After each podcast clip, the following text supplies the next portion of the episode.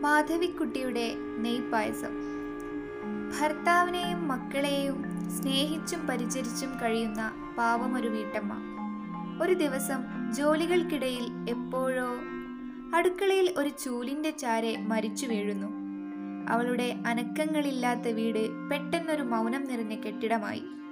അച്ഛനും മക്കളും ഒന്നും ചെയ്യാനാകാതെ കരഞ്ഞു. ശവദാഹം കഴിഞ്ഞ് മടങ്ങിയെത്തിയ അച്ഛൻ അടുക്കളയിലേക്ക് കയറി. മക്കൾക്ക് നല്ല വിശപ്പുണ്ടാകും. അവർക്ക് വല്ലതും ഉണ്ടാക്കി കൊടുക്കണം. മൂടി വെച്ചൊരു പാത്രം കണ്ടു.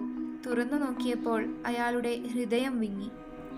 ചപ്പാത്തി ചോറ് കിഴങ്ങുകൂട്ടാൻ ഉപ്പേരി തൈര് പിന്നെ ഒരു സ്ഫടിക പാത്രത്തിൽ നെയ്പ്പായസവും ഓരോരുത്തരുടെയും ഇഷ്ടങ്ങൾക്കൊത്തുള്ള വിഭവങ്ങൾ. ഈ ലോകത്തോട് അവസാനമായി അവൾ ഒരുക്കി വെച്ച ധർമ്മം. മക്കൾ അതെടുത്തു കഴിക്കുമ്പോൾ അദ്ദേഹം അവൾ ഇരിക്കാറുള്ള പലകമേൽ സ്നേഹവാത്സല്യങ്ങളോടെ വെറുതെ ഇരിക്കുക മാത്രം ചെയ്തു. മക്കൾ ഒരേ സ്വരത്തിൽ പറയുന്നുണ്ടായിരുന്നു അമ്മ അസ്സൽ നെയ്പ്പായസ ഉണ്ടാക്കിയേ. ജീവനോടെ കൂടെയുണ്ടായപ്പോൾ അത്ര നല്ല വാക്കുകളും സ്നേഹപ്രകടനങ്ങളും ഒരുപക്ഷെ അവൾക്ക് കിട്ടിക്കാണില്ല.